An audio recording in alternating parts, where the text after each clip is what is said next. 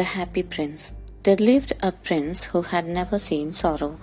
When he passed, the statue was made to honor him, and the statue had a ruby on the sword, emeralds for eyes, and was wearing clothes made of gold. One day, a tired sparrow rested under the statue. When it woke up the next day, it noticed that the prince was crying. The prince told the sparrow that it saw a sick little boy who didn't have anyone to look after him. The prince requested the sparrow to take his ruby to the little boy. The sparrow did as he was told. In the following few days, the prince saw more people suffering and requested the sparrow to take his emerald eyes to them. The prince no longer had eyes, and so the sparrow decided to stay with the prince and be his eyes.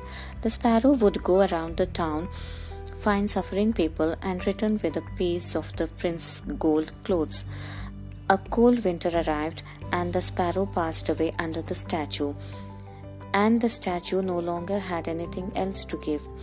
The villagers buried the sparrow, broke down the statue, and put it in a fire. Although both the bird and statue passed away, they were reunited in heaven and lived happily together. This short story teaches us the importance of kindness, empathy, and sharing.